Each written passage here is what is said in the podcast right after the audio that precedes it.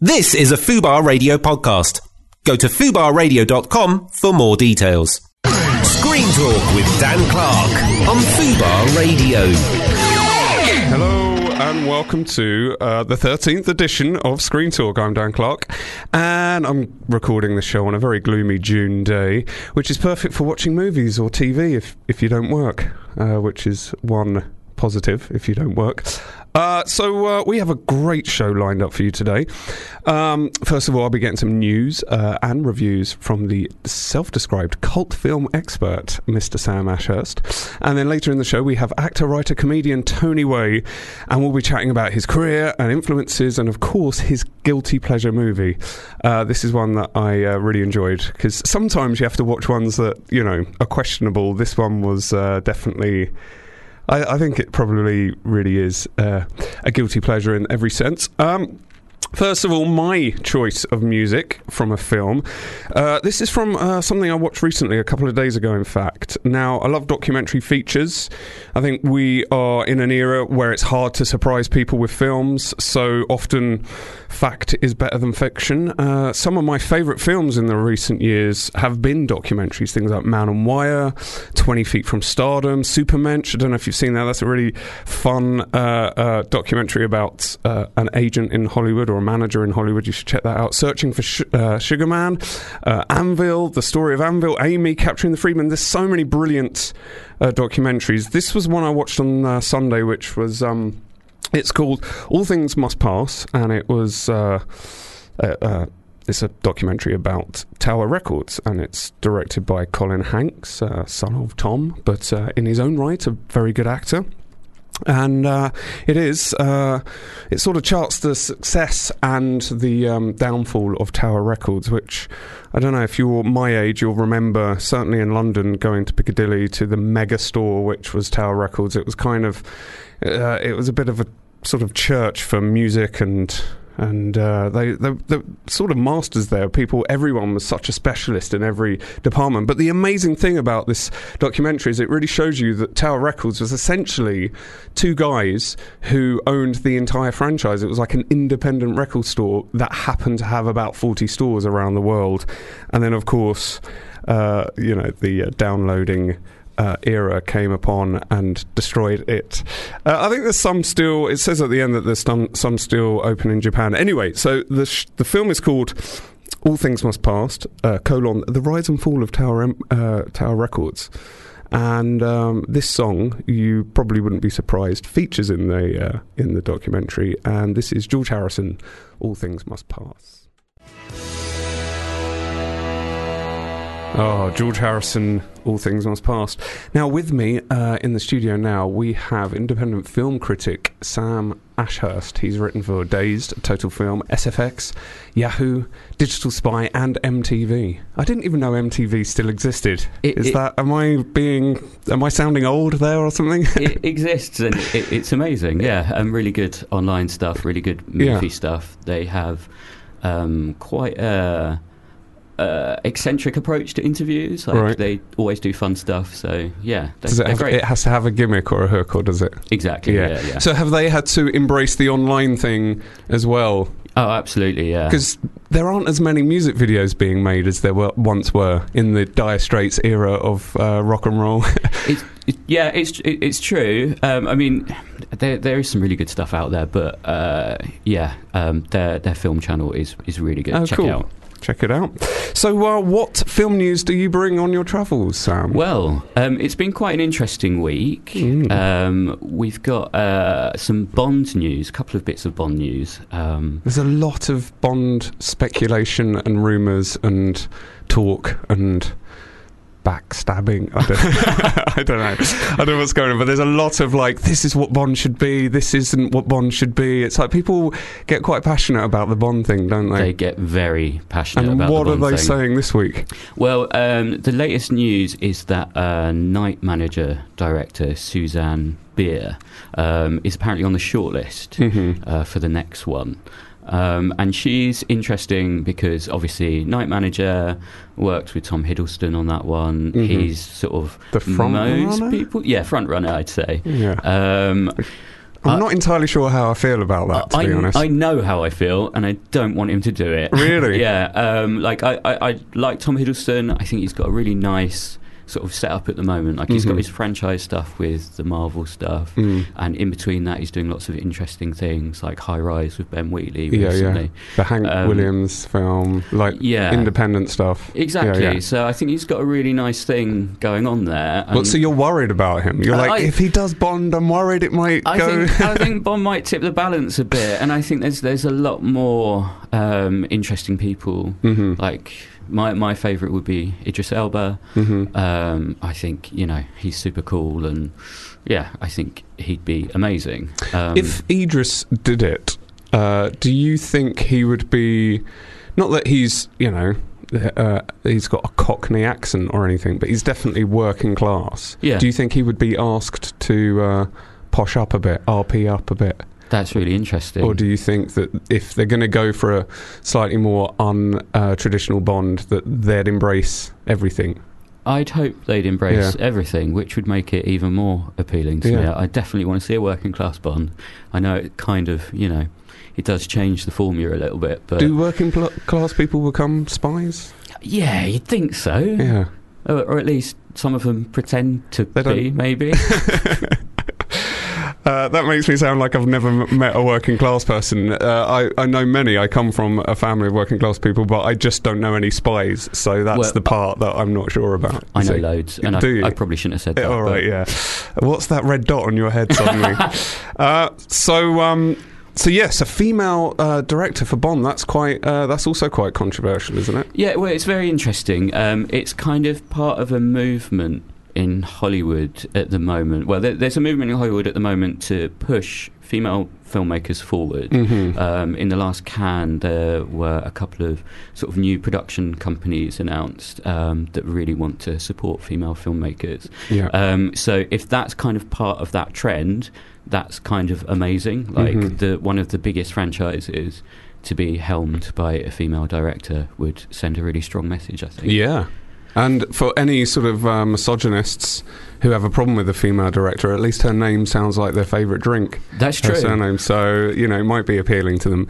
Um, I, from the little that I saw of the Night Manager, I just it was one of those shows that I just didn't manage to see or get into at the time. I didn't like it at all. Okay. So I'm kind of like. Mixed feelings. It, it, I, would rather Kathryn Bigelow if Yeah. they're going to go the female director Yeah, yeah, yeah. like a Zero Dark Thirty version of Bond. Be amazing, would wouldn't be it? incredible. That would be, am- but how would Kathryn Bigelow doing a zero dark thirty version work with Tom Hiddleston as a sort of Bo- Roger Moore esque uh, suave? Yeah, no. I don't, do those two mix? That c- actually, I'd be interested in seeing that. Yeah, no, me too. Yeah. and um, yeah, I just feel like the Night Manager was kind of a telly show trying to be Bond, Right. and I'd rather like a, a you know a proper film version. It it was quite. Um, there was uh, it was quite sort of elegant the night manager right in the way it was shot and stuff and maybe that's part of the appeal because they feel like what Sam Mendes has done is brought a certain elegance back to Bond That's interesting. you know with the the way it looks and feels and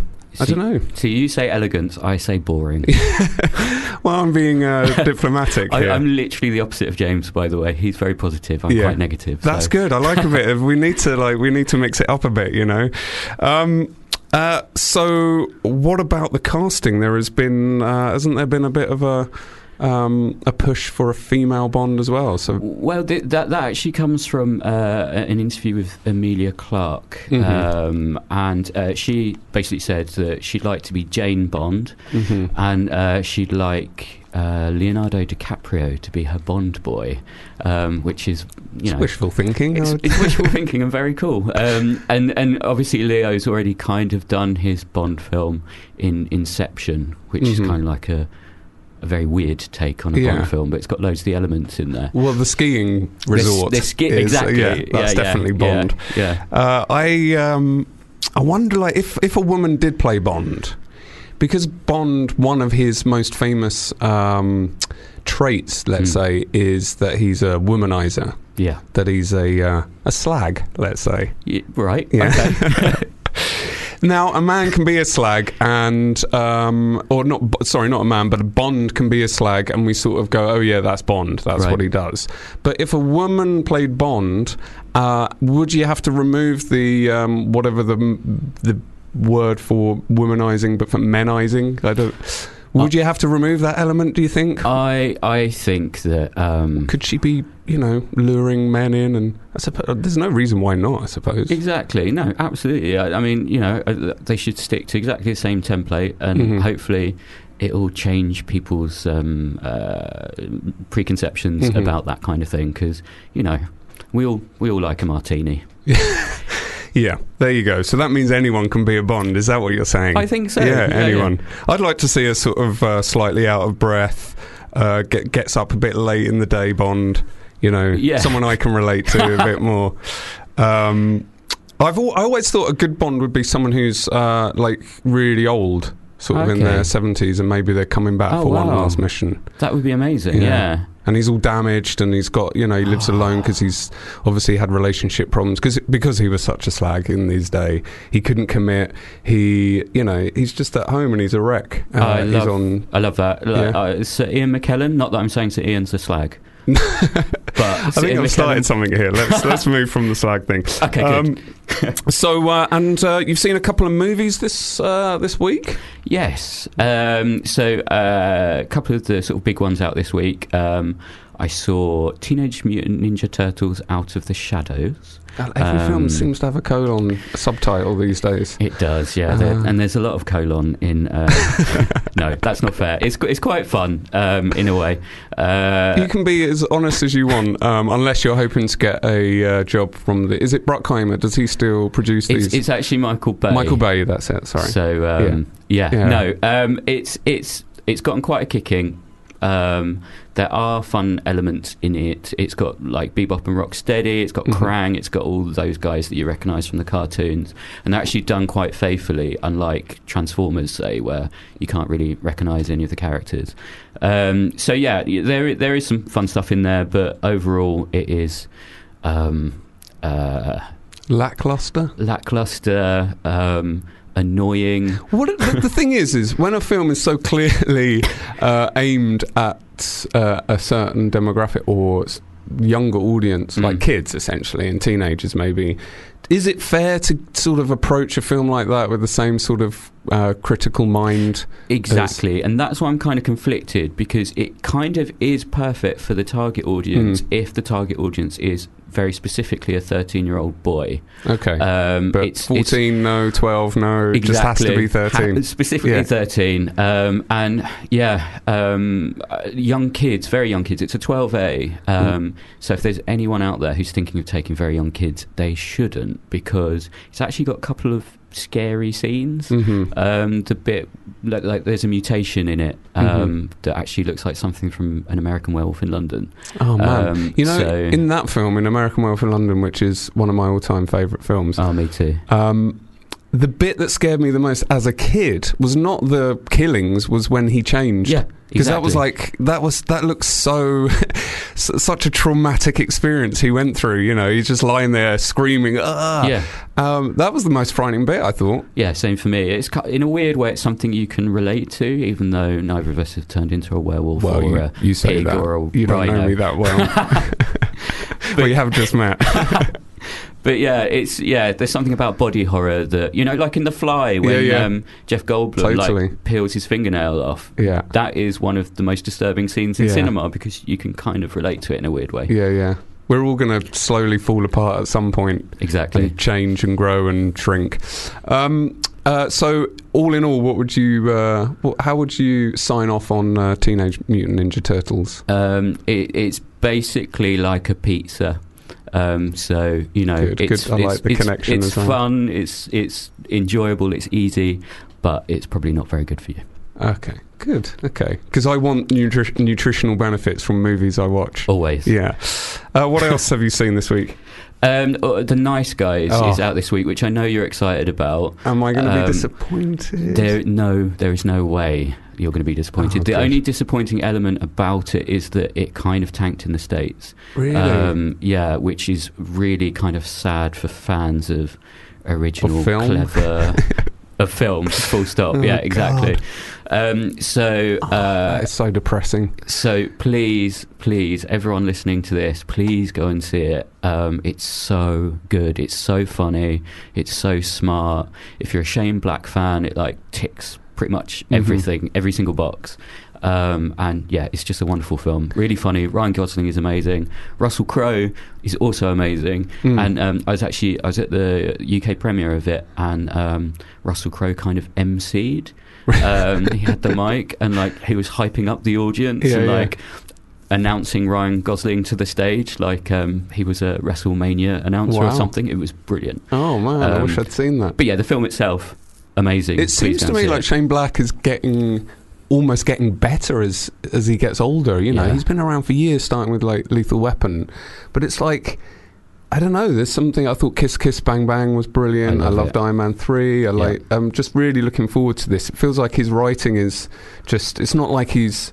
You know, he could have easily had a good ten years and then just slowly, you know, dwindled away. But Absolutely, and and I think he's carrying on in that sort of good phase because he, he's doing the Predator at the moment.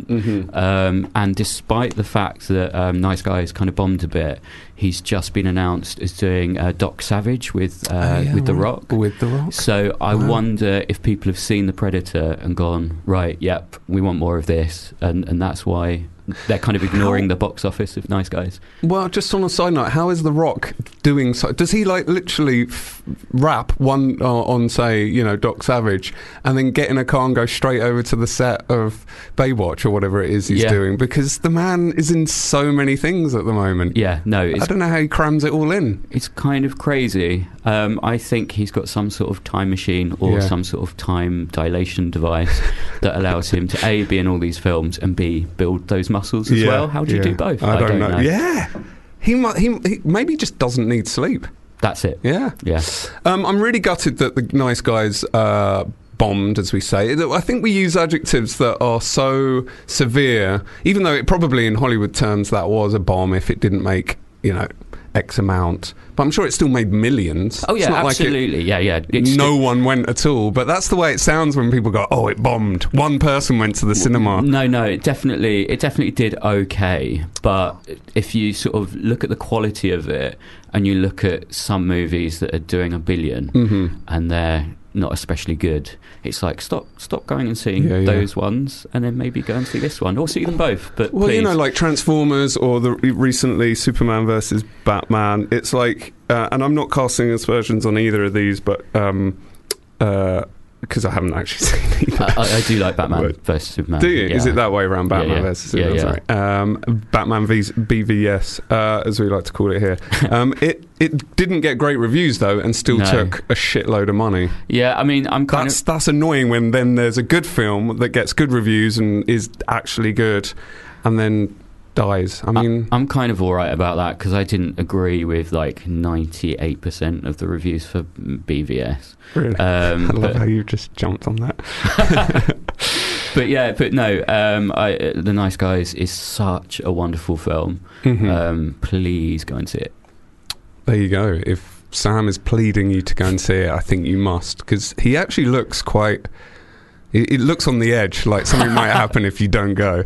Oh, he's so right. Um, Sam, what a pleasure to have you in. Um, I hope you will come back at some point Yeah, and to. give us some uh, give us some news. Good luck with your. Who are you interviewing this? Uh, We it- can- it's actually The Rock, so The I will- I'll ask him. Yeah, if How do you do could. it? I'll definitely Seriously, ask him. please ask him. How do you film so many films and keep up in shape? I'll ask him, then come back and tell you. Great. Oh, I can't wait for that. That's a direct direct line to the rock. I'm basically mates with the rock. Um, okay so the first piece of music from our special guest today is uh, the march from a clockwork orange. A great choice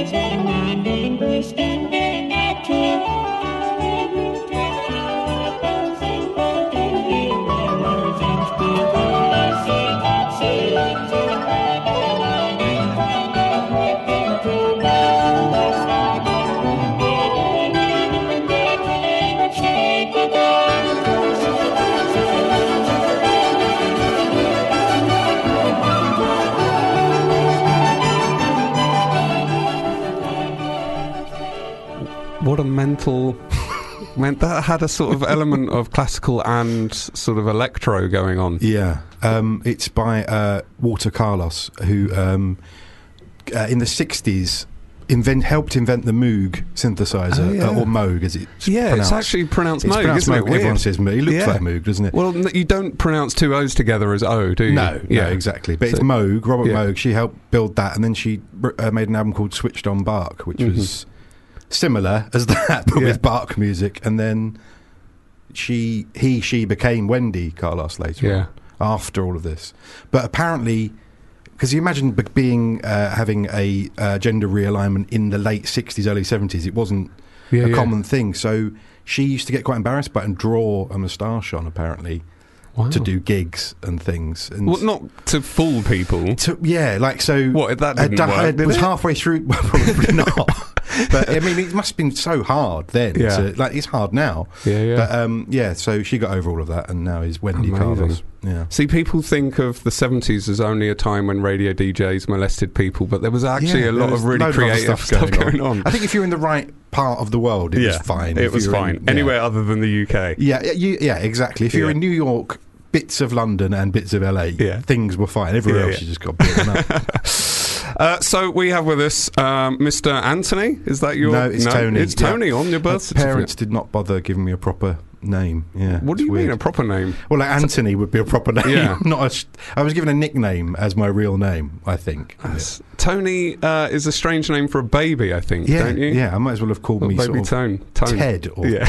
something.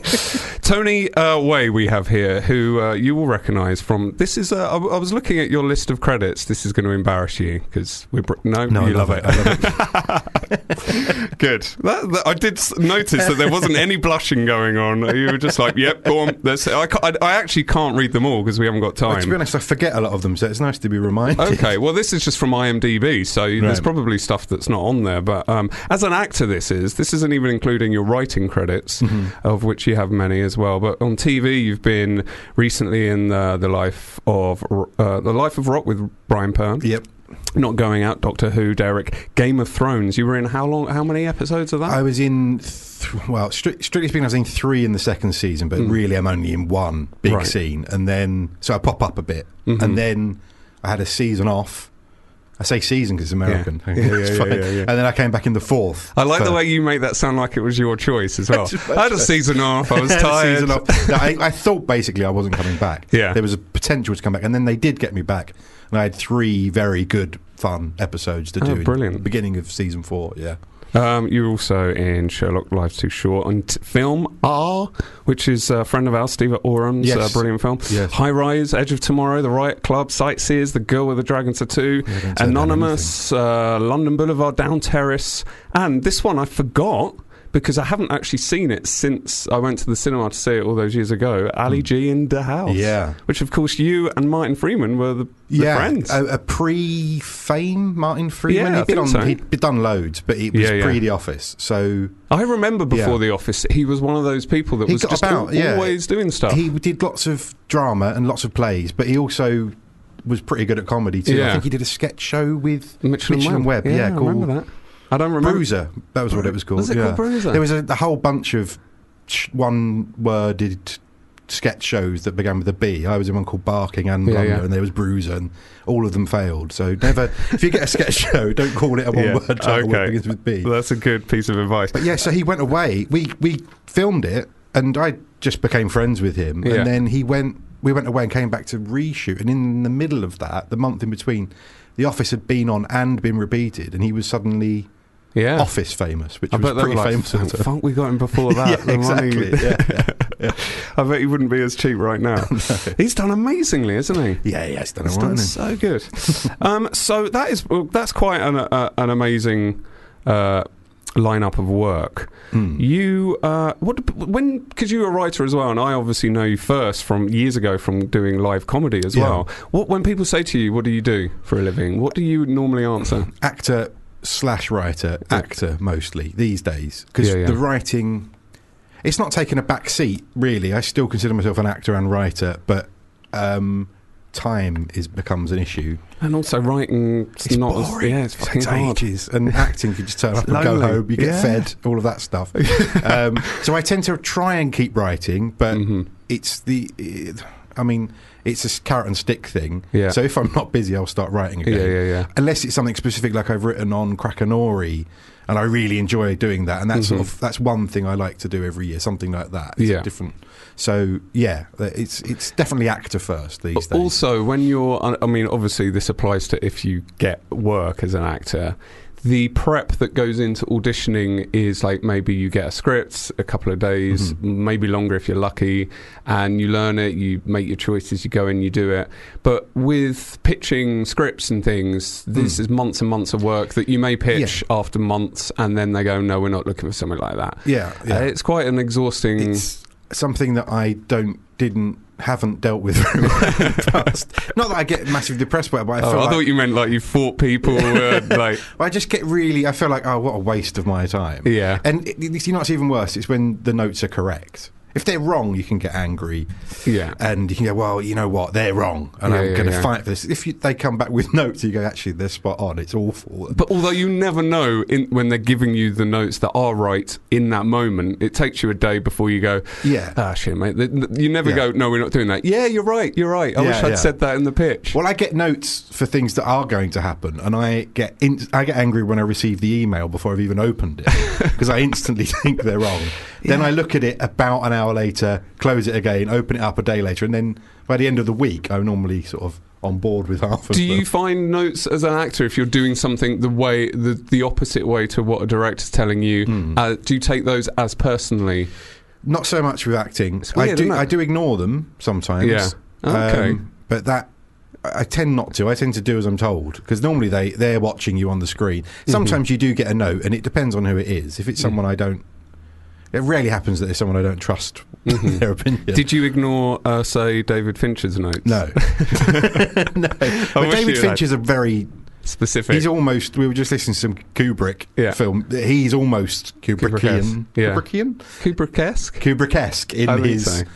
the amount of takes he does. It's Yeah, insane. well, I was going to ask you, we're, we're there now. I may as well ask you about this. Like, you have worked with some actual Hollywood legends in your time, directors wise, Mm. and, and actually actors wise as well. But uh, Noah Emmerich, um, yeah, uh, Doug Liman, who's one of my favourite yeah, directors. he's fantastic. And Yeah. um, and David Fincher, uh, Yeah. you were you were in the Girl with the Dragon Tattoo, the Daniel Craig, the American Fincher, yeah. remake, which. I loved, by the way. I thought it was yeah, I thought they did a great job. I and, think and sadly, like what um, Sam was just saying about Nice Guys, in Hollywood terms, it bombed. Yeah, I mean, it made its money back. Yeah. Um, I think it probably made loads of money. Like you were, yeah, like you were saying, it probably made millions and millions of dollars.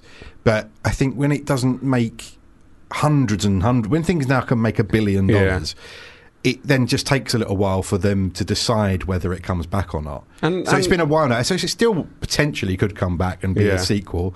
I've but- heard rumblings about. Yeah, uh, but I think everyone probably is way out of contract on that now. So it would be like starting again. Yeah. When it gets to that point, you think, well, they might as well start from the Yeah, beginning yeah. again. But I'm ready and waiting to go back and do okay, good, good. Uh, My I- character gets like a huge arc in the later books. Oh, really? So, yeah. Oh, cool. Um, no, so I love that film. I thought it was really, really well done, and um, And yeah, what so what was he? What was it like? There were all these, you know, people. He has a reputation for doing a million takes. Is Yeah, it- is I mean it, that is definitely true. I mean, it was an odd experience. I I went up for it six times, and it was only one scene I was doing. It's Yeah. this, the Wayne scene I've got in it. yeah, yeah. Um, and I think everything I shot is in it, apart from one tiny little scene that was in a pub that you can see why it was cut. So I, would already I knew the scene inside out before I even got the yes. Yeah. And then the f- I think I did a tiny bit of filming here, but the first thing I shot was in LA. So they flew me to LA. And then I waited. For, I, I'll talk about building up nerves. I waited in a hotel room in Hollywood for two weeks before they used me. Serious? Like I had a costume fitting. It was like the world's Oh. biggest build-up. Was it a nice hotel? Uh, It was a lovely hotel, but. I was going nuts because Yeah, I wasn't allowed to go anywhere. I had to be within Yeah, sort yeah. of driving distance of And do you know people in LA? no one. Yeah, so I, I you think just- I bumped into a couple of actors I knew who were just there. and like and it's not a nice place to have nothing It's to do. Yeah. especially where I was basically staying on Leicester Square, which Yeah, is, yeah. sounds like a great thing, but it's horrible. yeah. it's just, it doesn't sound like No, it doesn't at all. sounds But as bad as if you don't, you don't live in, if you don't know London, Yeah, that sounds amazing. Yeah, yeah. If you know London a bit, that's the worst place you could possibly be. Um, and then they called me in, and I did a lot of reverses. So it wasn't all the. Sh- it was shooting on Rooney Mara. Um, Bloody and Mara. So I hadn't. Well, I hadn't actually been on. I still hadn't been on screen, and it, they cut for I think a turnaround for something. So it was a little bit of a break, and David Fincher pulled me aside, and that's where I went. Oh right, this is they've not shot on me yet. Yeah. I've been here for two weeks, and they haven't really done anything. This is where I get sacked. This is where he realizes he Oh, meant to oh, get. no. Like I knew a lot of people that were going out for the parts. I thought Yeah. James Bartman, a friend of mine, has probably Yeah. got it. Loads of people went up for it. But he took me. He said, "Come with me." He took me to his trailer, and I thought this is weird. So I Yeah. don't really know him yet. And then he in there he had a, the world's biggest Apple Mac I've ever seen, Oh, and he was cutting the trailer, which was became quite iconic. That trailer Yeah. uh, in the cinema with the shot of the snowy path. It goes Mhm. up with uh, Led Zeppelin playing over it. Yeah, yeah. And he just said, I just want to show you what we're working towards here. And then he just played me this rough cut of a trailer.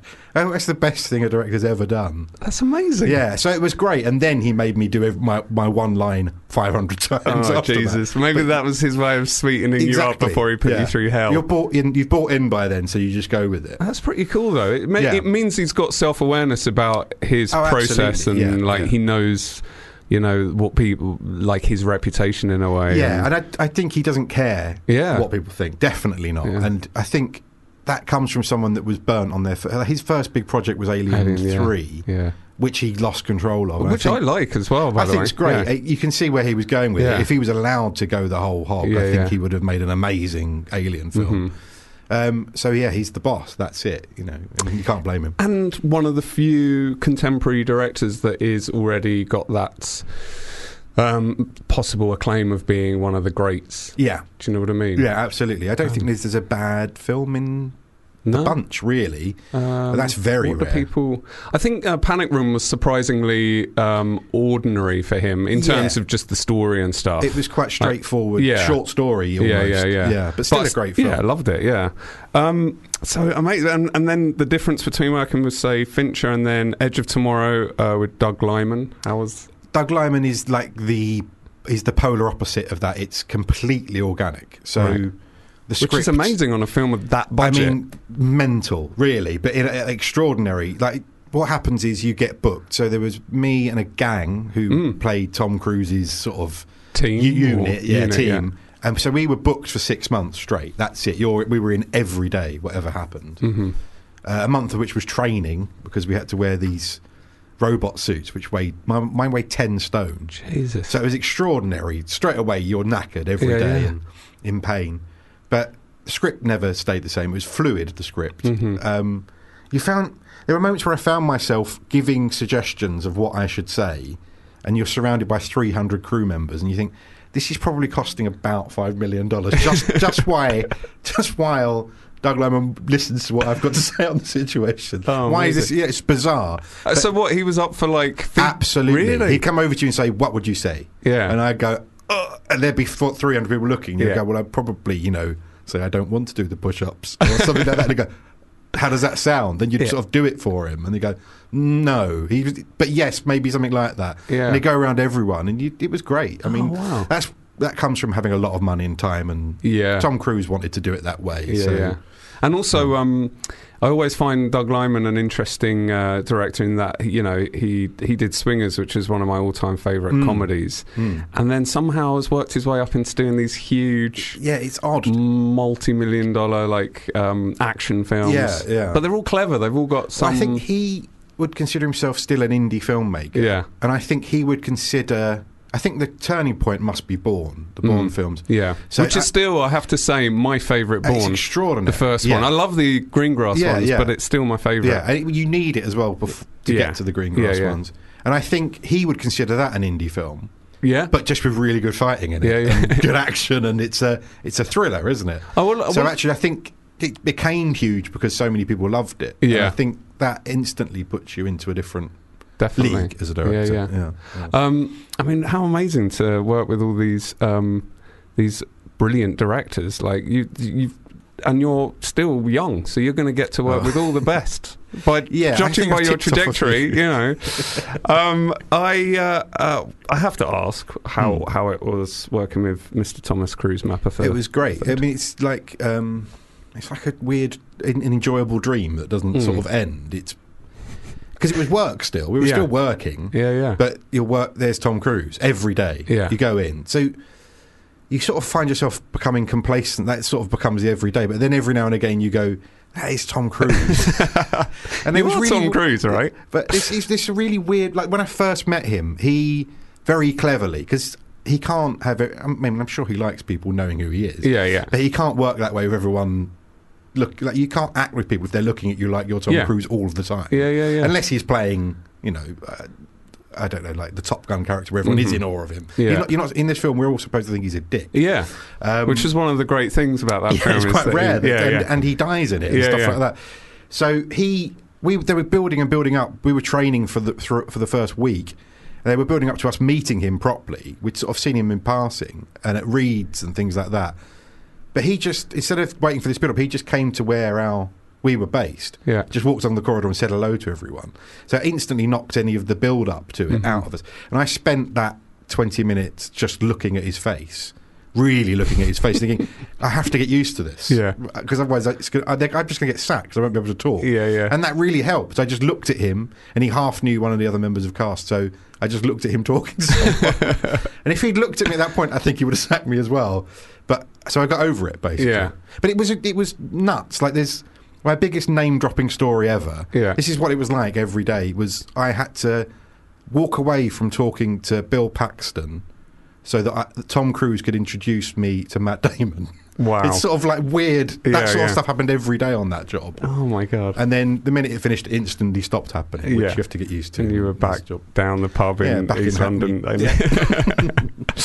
I, I I remember there was this like rumor going round that pe- you're not allowed to stare Tom Cruise directly in the eye. Yeah. And it became this thing like he doesn't like people looking at him. But it, all I kept thinking was, I bet what's happened, right, is one day on a, he was doing a scene that had lots of extras, essays, you know, and someone was just like mouth open, gawping at him. and he's like, you know, "Ugh, you know, this is like, I'm meant to be doing this scene. It's a bit weird if you. So Yeah. a, a, an assistant director or a production runner or someone has gone up to the essay and gone, look, do you mind not just staring at Tom like Yeah, that yeah. all the time? That person went home and gone, you, you, you, No we're not allowed allowed. to stare Yeah. at Tom Yeah, Cruise. And then that turns into some massive, like, he doesn't Yeah. have eye contact. I think you've hit the nail on the head with Yeah. that. Yeah, because it's not. and you were one of them. Well, yeah, on exactly. day one. I, I wasn't allowed the thing is that that is such a the opposite because he's got a really he does fix your gaze quite yeah. Yeah, disturbingly. yeah, like, he yeah. loves to. Engage. I, I mean, he's probably sick of talking about himself. So the thing that you really take home from meeting him and working with him is how much he asks about you. yeah. Because you know half the questions, if I asked him, he probably wouldn't want to answer them anyway because Yeah, it's yeah. private. Yeah. But also, he talks about himself all of the time. It's Yeah, constant. yeah. So he genuinely and he, he asks a lot about your life, and my life's quite boring. I know, everyone but he that- seemed interested. Everyone that works with him says he's a really super nice guy, and Hmm. he seems like such a he has a great work ethic. I have to say, I would love to work with him. I'm, I I am a fan of his work, Hmm. right? Um, I think he's sort of underrated in a weird kind of way. And uh, but I have to say, as mu- and I would love to, I would work with him tomorrow. But I think there would be this voice in my head all the time going, "I dare you to say, so what's all this Scientology about?" Well, yeah. I mean, I, I must admit, Like- I did not bring any of that up. Yeah. I felt if he brought it up, I suppose I would have had to talk to him about it. Um, But I would love to- didn't come up. Yeah, I would love to talk about it just in a sort of honest, grown-up conversation, just to sort of Yeah, see yeah. what his Yeah, I'm sure he would have. is, but- I'm sure he's happy to talk about it. Weirdly, it Yeah. just didn't. I wasn't going to get into it. I think he's got people saying don't talk to people about it too much. Uh, maybe I, he seems to be his own man. Yeah, I yeah. mean, I didn't. The thing that really struck me was there was no entourage. It was Mm-hmm. him. I mean, they say there's no entourage, but there was no one following him around. Yeah. So he has his people. not that you know Yeah. of. We had his security guard, Mario. yeah. That's it, just one guy. Basically, just goes with him everywhere because you, I'd need, you'd need that if Yeah. you were as famous as him. And he has chefs and trainers, but they're not following him. They're where they should be in the Mm-hmm. Yeah, gym yeah, and in the. So I was, I was actually surprised at how few people followed him around. Mm. Um, yeah, I don't know. It's it didn't They, come up. they may all work for the sequel, which is a whole sure other thing. uh, but uh, um, I, uh, uh, another director you work with, who is now becoming fast becoming a, uh, you know, a, a director who belongs in those.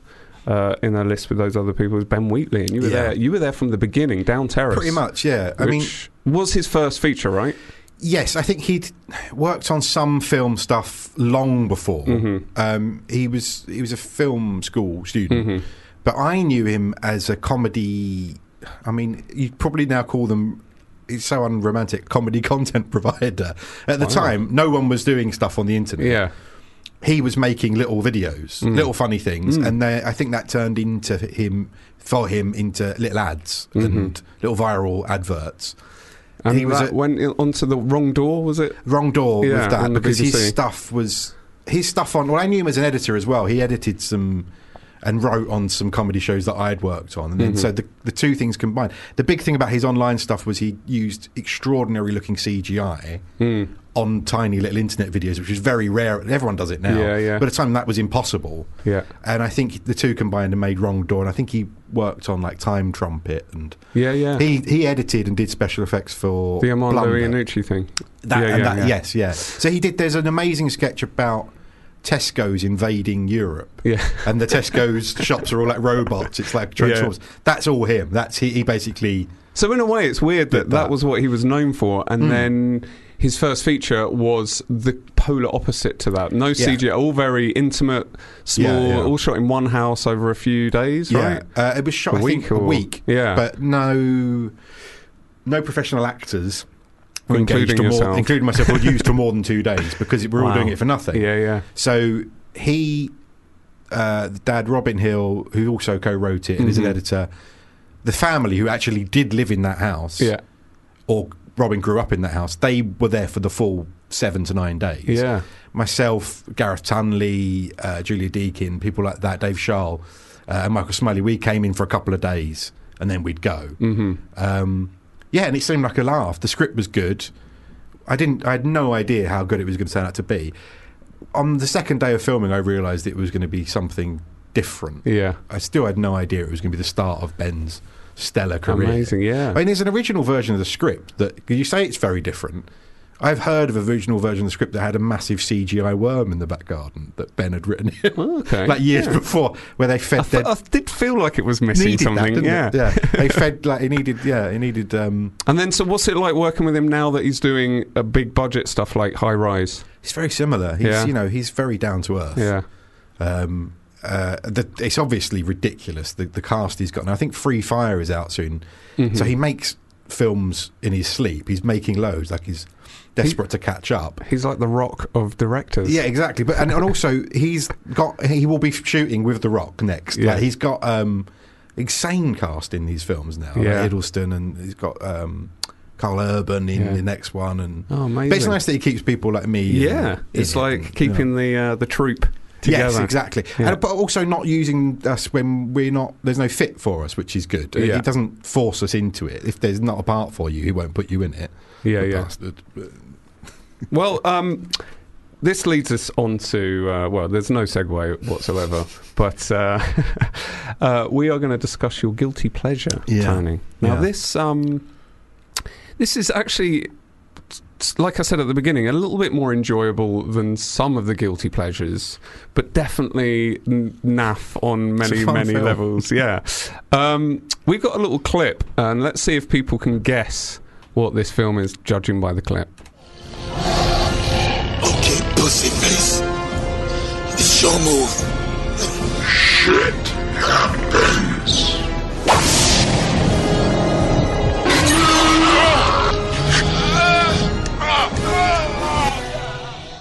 It's a What? great, great Gatsby. It's actually down terrace. Um, you picked your own film that you're in as a guilty pleasure. Can you imagine? Uh, um, uh, yeah. The uh, why don't you tell everyone what that is from? Right, it's Predator 2. Yeah. Um, which the main reason I've chosen there's two main reasons I've chosen this. Mm-hmm. One is it meant that you'd have to now watch Predator 2 once I suggested it. Thank- what have I done to you? But also, I had an argument, which I genuinely believed at the time, that Yeah. this film was better than the original Predator. Mm-hmm. And I think I just said it and then wouldn't back down. Okay, so was it was an ongoing argument. Uh, it wasn't. I think it was. Oh. I was a bit young Oh, okay. for that. Uh, No, maybe so. Maybe I was pub sixth form sort Yeah, of time. So okay. 18, 17, 18. and so you're scared to be wrong, so you just keep Absolutely. yeah, Uh, soldiering on with your opinion. Yes, yeah. it was with my friend Glyn, uh, who was probably quite rightly said no. It's not. But, uh, it's the sort of thing we used to argue about in Yeah. our weird uh, doing our film A levels. yeah. Um, but I genuinely did love it. And I did think it was better for about 10 minutes. Yeah. And they realised I was wrong, but never backed down. It's an extraordinary film. I mean, you just heard that. He called him Pussyface. I mean, Yeah. you, you don't hear that sort of. Well, it's got all those. It's got all those classic lines like you know, uh, I put my ass on the line for you, and I got the DA right up my ass. They're Yeah, always obsessed ass. with their ass, Yeah, aren't oh, they? And things going right up it. they always have things of it. Uh, but this, what, the weird thing, is, when I started watching it, I was watching it yesterday, and immediately I thought, is this the set of Falling Down? You know, the Michael yeah, Douglas film. It looks like it looks like like have you rapped, guys? Great. Do you mind if we just come on and take Yeah, over? Similar time. So it Yeah. would make sense. and there was this. There's a lot of LA riot sort of uh, Well, there's a- subtext going on. the thing about Predator, this I mean, this is why I like. This is one of my arguments. These, Yeah. are, these are, I don't actually believe in these Yeah. anymore. But Predator Two exists. If you take the Predator out of it, Yeah. it exists as a really good gang war Yeah. film. Yeah, yeah. Whereas Predator One, no Predator, they just you know they Yeah. kill and they go home. So I, also it's got we talked about it men in the jungle It just be loads Yeah. of men in the jungle after they've done their job. Um, with shots of their biceps as they hold shake hands. yeah, the, the the other weird thing about Predator Two, which I found, um, which surprised me, is it starts. This film was made in 1990. Yeah, yeah. and it says. Uh, Los Angeles, 1997. Oh. A, like that is far in the future, but also they're predicting that uh, LA is going to turn into this absolutely uh, crime-ridden city. Which Yeah. maybe maybe there was more crime back then. I think that the uh, early '90s, LA thought that was going to happen. Yeah. um, just after um, I don't Rodney think. King. Yeah, I don't think the um, Rodney King thing was that like ninety one or 92? I- just- it was just before. I'm only going by the uh, O.J. Simpson Yeah. Drama Yeah, watched yeah, recently. yeah. I think it might have been Just yeah, before yes, that. before. But there was stuff happening. Yeah, and actually, weirdly, I think it all went the other way in LA. I think that it got nicer. I don't know Mm. and, LA and so sort of maybe in some respects uh, homogenized or something. I don't know. yeah, they But- failed to predict the rise of Britpop. Yeah, Didn't spot that, did they? no, they didn't. 2? That's it should have been loads, that should have been Yeah. loads of Blur and Oasis in '97. that's true. but did Britpop reach the United States? No, I doubt it. No. I doubt it. No. The- did people- yeah, they were still getting over Nirvana in, in Yeah. America then. I think. Was it? Uh, you should have had like in Predator Two, as the camera passed, there was a shot of an art house cinema with Trainspotting playing or something exactly. like that. Yeah, yeah. Um, do you genuinely love it, or do you think it's shit but you If love it? I haven't or- seen it for a while, but if it's on, I watch it. I don't go out of my way to. I saw it. I genuinely saw it. I was also. Do you remember the press obsession with the idea of yardies, which didn't Yeah. really exist? It- Yeah, it's yeah. a thing that since is now, I think, considered a bit racist. That Mhm. like, there's these marauding gangs of Jamaicans, Yeah. all doing crack and chopping people's heads off. That was, but that quite an exotic thing around that time. And I remember about It's all Port, like, is it Puerto Ricans in and Puerto Ricans, uh, it's Mm. Puerto Ricans versus Yeah. Jamaicans. Yeah. I don't think that ever, that's not a battle that ever happened. But it does in this weird film. But also, if you ever liked any drum and bass, which I did a little bit Yeah. around that time, I was probably just the right. They didn't age. predict that either. no, did they they, did, but that? they sampled every other Jamaican character's line into about 20 different From drum Predator basses. 2? From Predator 2, yeah. Wow. So especially, is he called Big Willie? Um, yeah, yeah. All of his lines, this is Dreadman and all of that Wow. weird made up voodoo stuff. Yeah, that sort of kept the drum and bass scene going for about You know, 10 years. something something that um, also like really um, I, I'd sort of forgotten about that happens in these films is like.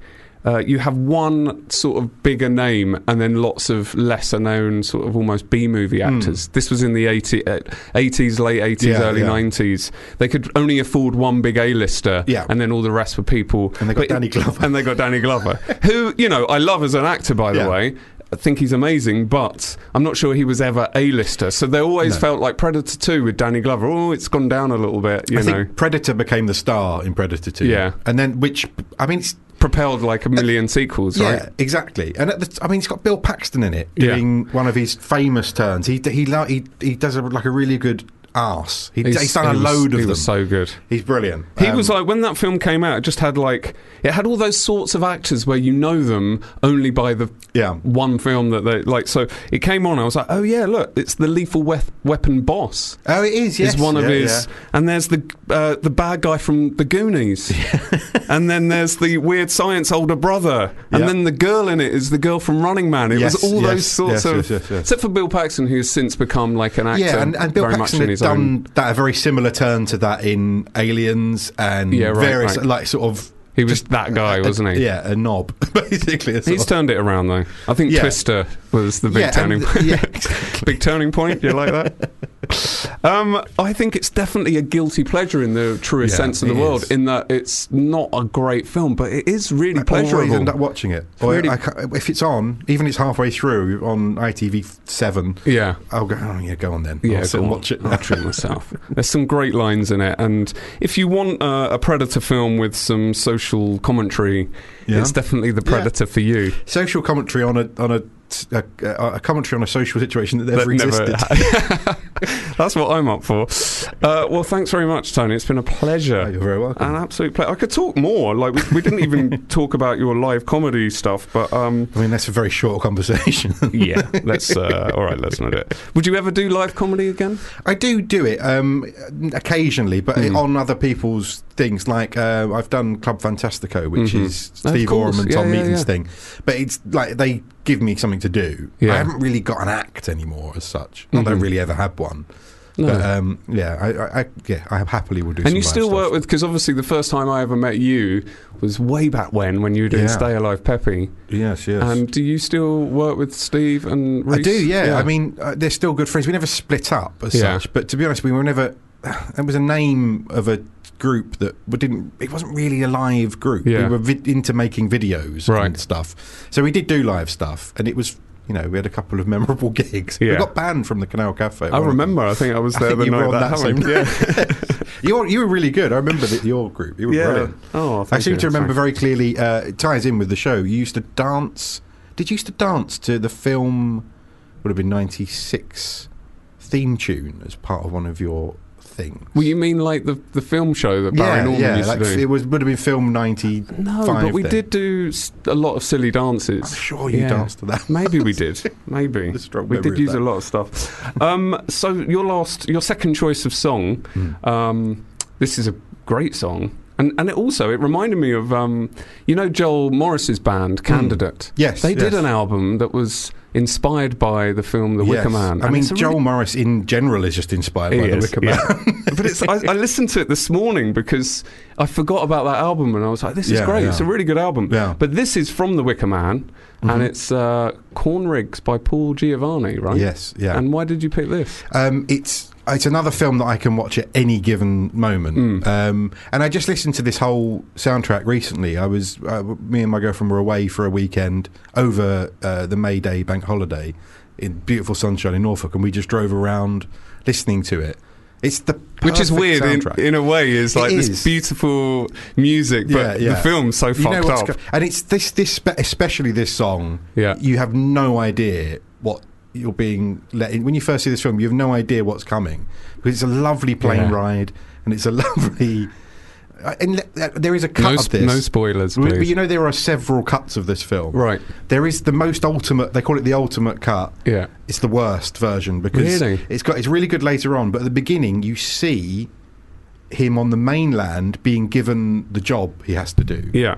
So you don't start on him flying a plane with this lovely music over it. You start on him going, "There's someone's been gone Mm-hmm. Oh, missing," okay. which is really weird. And I, I think that that was probably something they didn't need to put back in. But It sort of already tells you that it's going to get a bit fucked. exactly, weird, you know it? he's going Yeah. there for a bad thing, not for a good thing. Or you know. Um, just on the on a quick side note on the um, director's cuts and things, I can never work out from people's opinions Hmm. which is the Blade Runner to watch because there's so many cuts. Is there a general consensus of which is the one to watch? yeah, it's the it's the one without the commentary. Is the- without his narration. Yeah, yeah. but I I know that one so well. I know them all so well. I find it genuinely hard to tell the difference. Yeah. I've yeah, I, I, I want don't my know. Girlfriend to see it. about six. I don't know which one to show her. Anyway, uh, so this is from. Um, I was about to say Lord of the Rings. That's weird. Um, this is from The Wicker Man, which is the inferior version of the uh, Nicolas Cage. Yeah, uh, that- which is the, the, masterpiece. Yeah. love that film. Um, uh, this is uh, Corn Rigs. Thank you very much, Tony. Cheers.